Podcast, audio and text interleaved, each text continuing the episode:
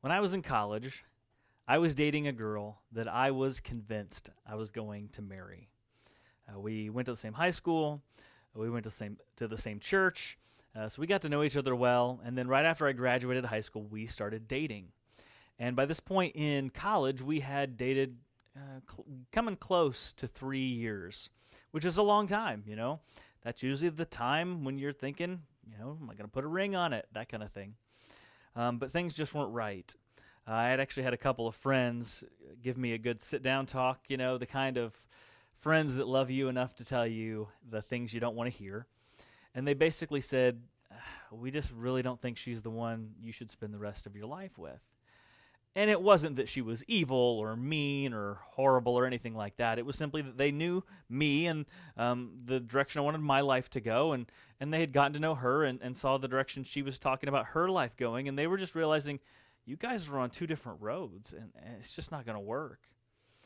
And I just didn't know what to do. I was so conflicted.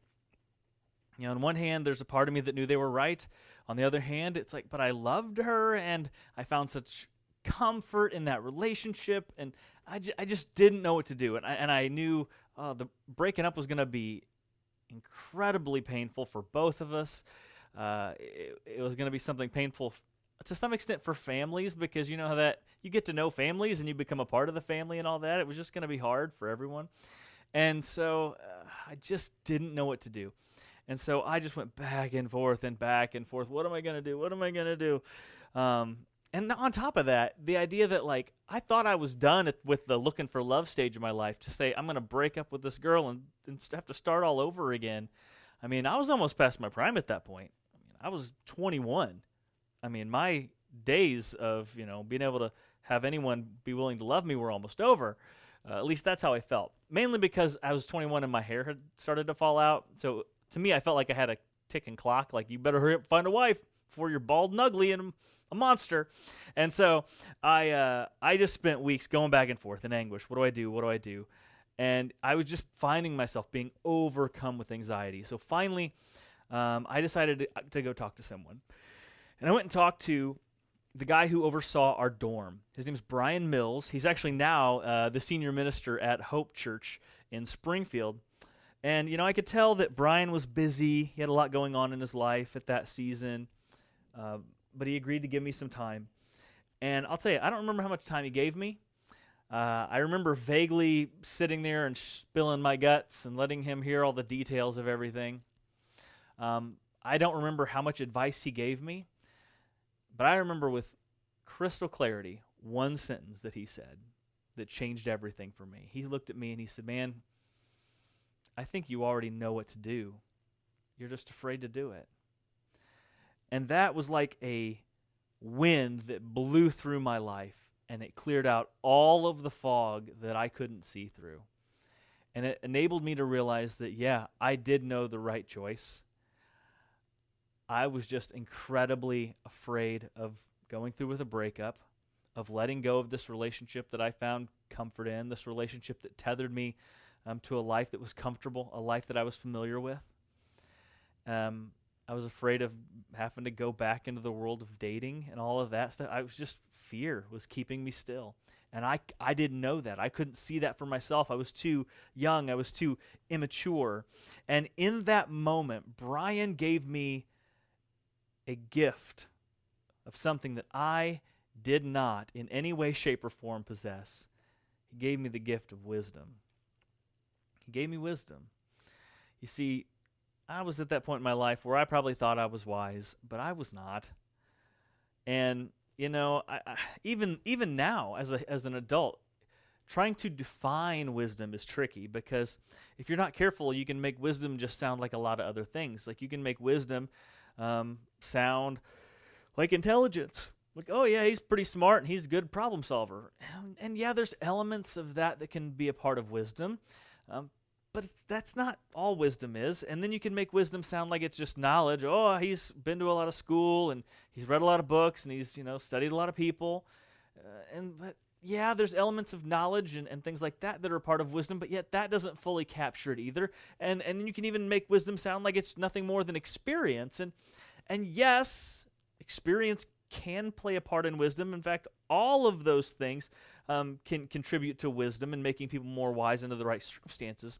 But the element that I think is often missing when we think about uh, wisdom is God. I think true, real wisdom is something that points you in the direction of God. It is, it is information, it is a widening of a perspective, it is knowledge, it is whatever. It is something that pushes you, nudges you, enables you to live in a way that leads your life more closely to your Creator. In fact, wisdom is the ability to move toward being fully who God intends you to be. Because as humans on this earth, we know that we're broken. We know that we've made mistakes. We know that we're, we're dragged down by sin. And when Jesus died on the cross for those sins, he died so that we could put our old self behind us and live a new life for him. The problem is, we start to try to live that new life and we kind of drag that old person along with us. And some of those old sins pop up in our new life, and some of those old mistakes follow us into our new life. And, and so, our goal every day of our new life is to try to put away the old and put on the new and try to live more and more like Jesus, to try to live more and more fully as the person God intends us to be. And, and so, wisdom is just us pursuing that end.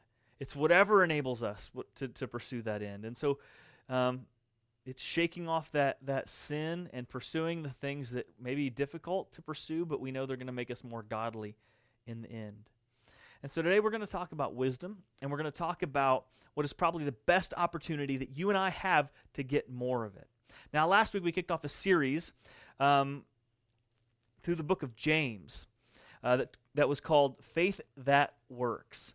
And to give you a little context in case you missed it, um, the book of James isn't a, really a book, it's actually a letter. We call them books of the Bible, the, the pieces of literature that make up the Bible that we bind together in one book. Um, but most of the New Testament is letters. And so this is a letter written by James to a group of, of Jewish Christians. Um, who, through various circumstances, had been scattered throughout the Roman Empire, meaning they weren't living in the culture where they uh, had become comfortable or grown up living. They had been scattered uh, away from their friends, oftentimes their family. They'd been kind of left isolated in parts of the Roman Empire around in, in culture that they didn't really understand, that they didn't really fit in with, and they had beliefs in Christ that often put a target on their backs. And it was a commonplace thing at that point in history for Christians to be hunted down, to be arrested, to be beaten, and to be killed.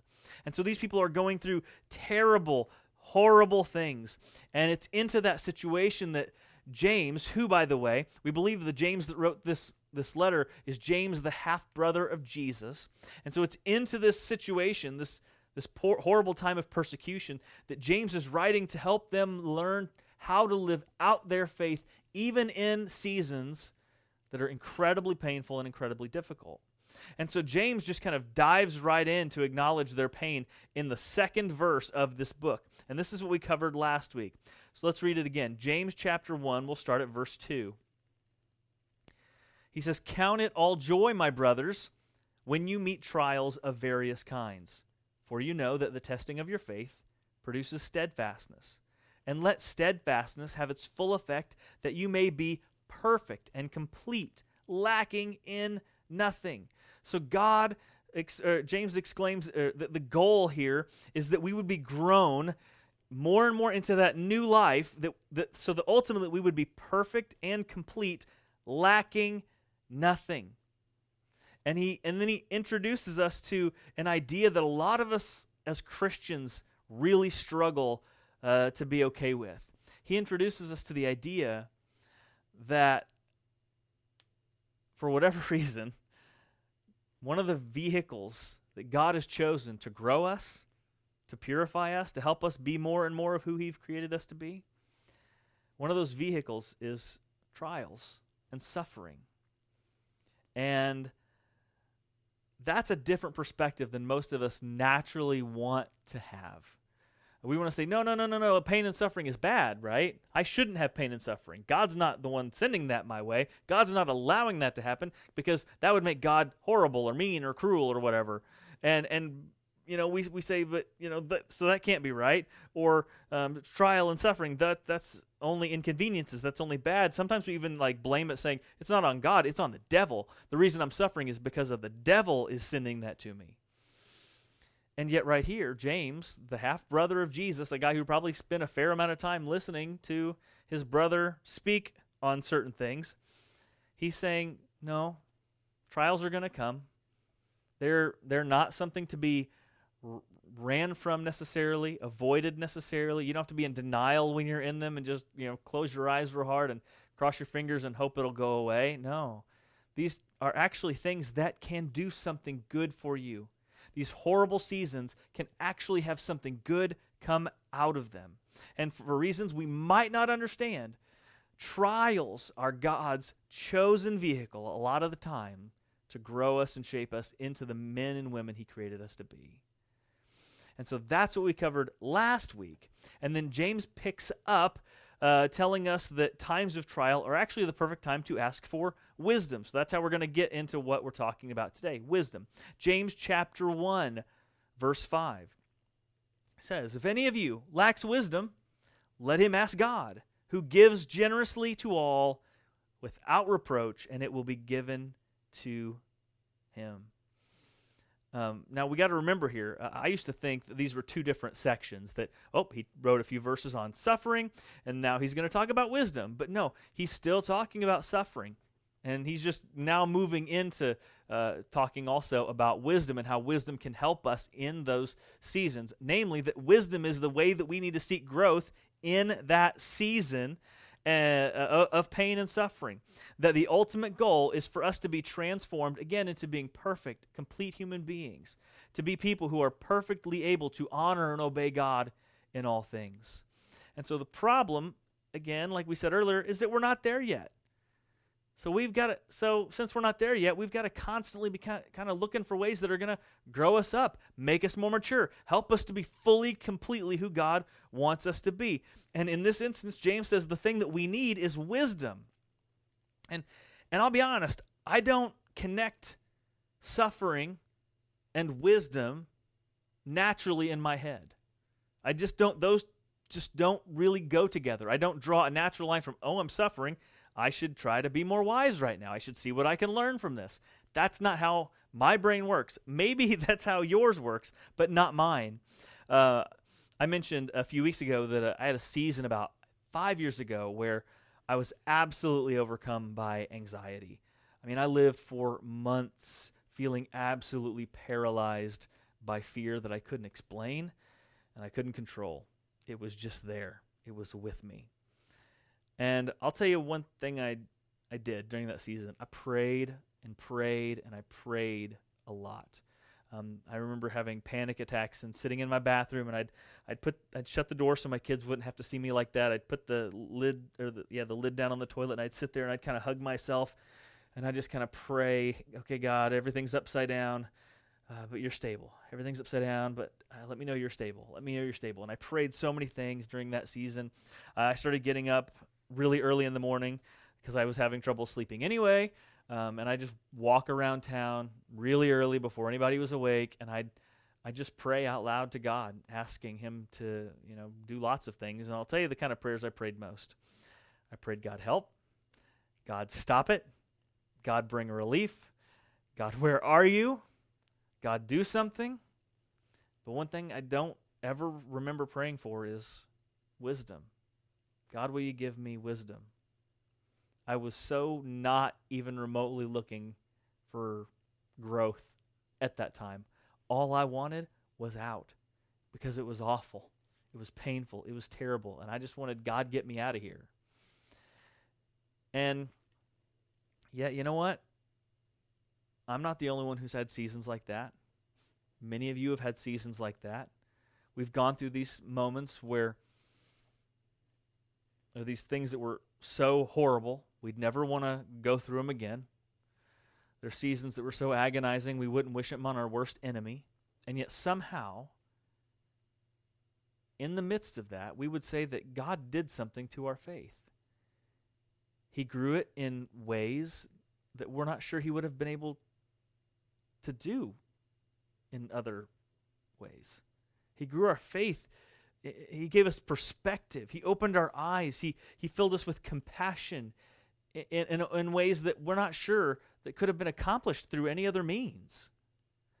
And I think, okay, if God can do that in my life in a season of suffering when growing wasn't even on my radar, what could He do if I actually approached painful seasons, approached these trials, and the first prayer I prayed was for wisdom? And and that's what James says is the key to ask for it.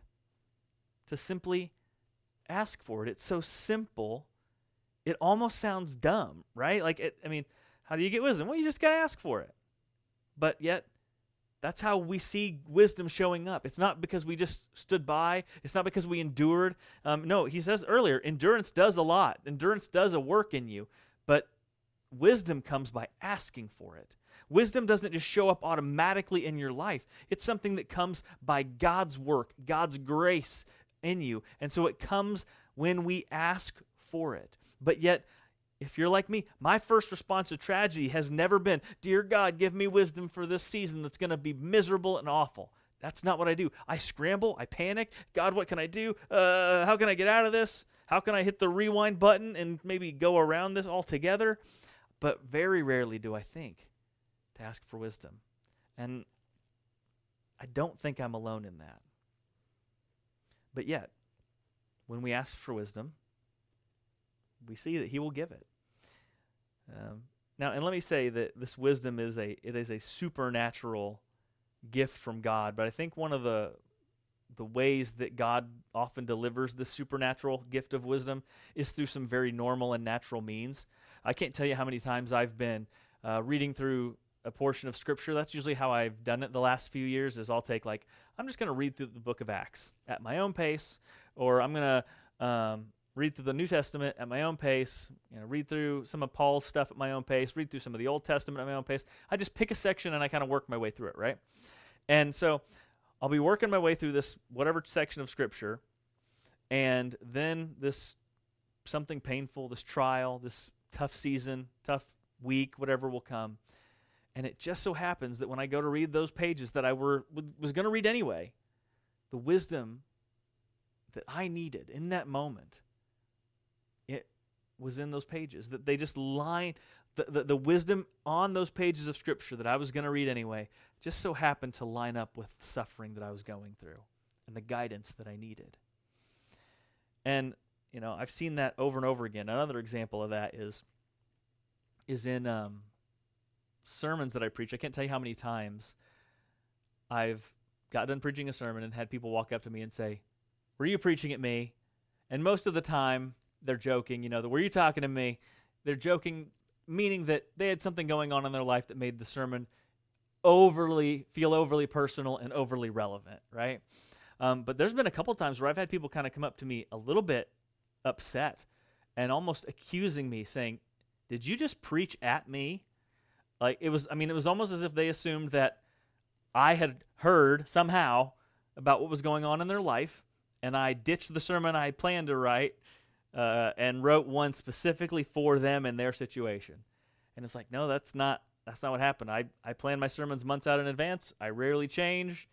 And usually those moments, what it is, it's like if something hit you so squarely, so strongly, it was probably because the season, the pain, the struggle, whatever it is you're going through, has been so abrasive on your heart that it has made you incredibly receptive to God's wisdom.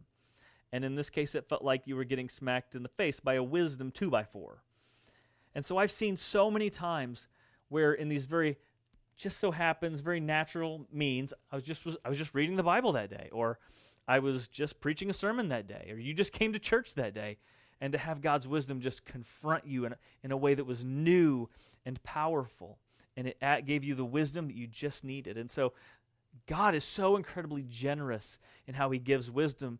Um, but just because this is a supernatural promise to give supernatural wisdom, don't miss it because that wisdom often comes in ways that look very, very normal. And James goes on to say that that when God does give wisdom, He's going to give it generously.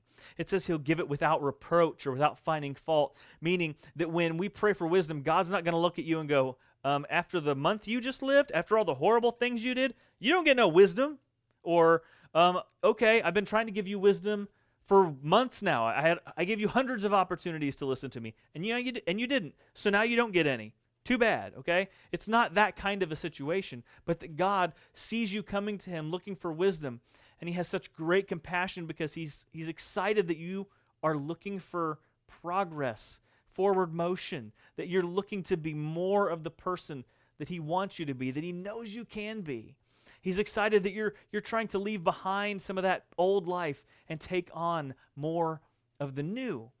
And and so God is eager for you. You know, the way I think of it um, about how God looks at us in those moments is, you know, when, when our kids were learning to walk, um, you know, they fell down way, way more often than they took steps. And sometimes it was just that they, they didn't know what they were doing. You know, they, they, uh, they, you know, let go of the couch and be like, yeah, I don't, I'm not sure how to do anything else here. So they just sit back down, fall on their rear end, and, and go back to crawling because that's what they know. Uh, sometimes they get a little scared. Uh, they pull up on the couch and then they let go and they think, okay, something's supposed to happen. I'm supposed to, with my legs, something's supposed to happen. But no, not yet. And they fall and they just fall backwards because they just give up out of fear. And so that fear got in the way. And then there's those times when they finally took steps and I'll tell you what, I counted each and every one of those first steps. I never once counted how many times they fell. Uh, you know, I never went once went like, well, that was five steps, but you've already fallen 600 times. So, you know, take 600 steps and then maybe I'll be impressed. You know, I'm not there counting the failures. It's not like I'm looking around yelling at him going, Abby, this kid's a joke. He must get his lack of coordination from your side of the family.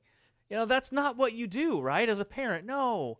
You you don't count the, the, the failures. You don't you don't sit there and, and keep tr- a, a long running tally of all the times they didn't take a step. No, you just celebrate the steps. You cheer the progress. And I think in this instance, the way the reason it says God will give generously wisdom without finding reproach, without finding fault in us, is because God, like a father, sees us asking for wisdom as, as progress, as a step forward. And I think He's ready to cheer that. Because this prayer shows our desire to move away from immaturity and toward something greater. Now, let's finish up with just a few more verses. We'll start in verse 6, or continue on in verse 6. It says, But let him, the person who's asking for wisdom, who's going through a trial. But let him ask in faith with no doubting. For the one who doubts is like a wave of the sea that is driven and tossed by the wind.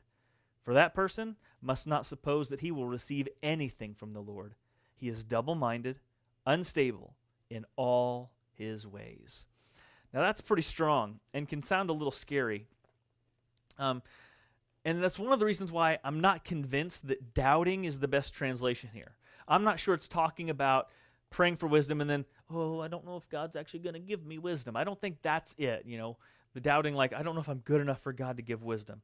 And the reason I don't, I, feel like that can't, the doubting can't quite be right is because he just went, James, James just went out of the way to talk about how over the top God was with his generosity, how freely he gives out wisdom.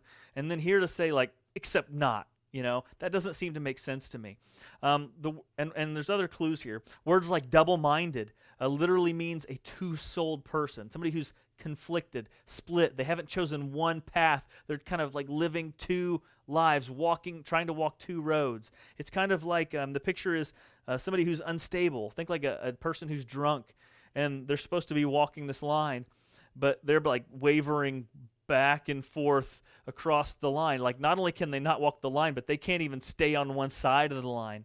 They're going back and forth. And so I think a better translation is, is a person who's wavering, a person who's not fully committed to Christ. This is a person who can't decide if they want to fully submit and go all in with Jesus or if they just want to go back to living how they lived.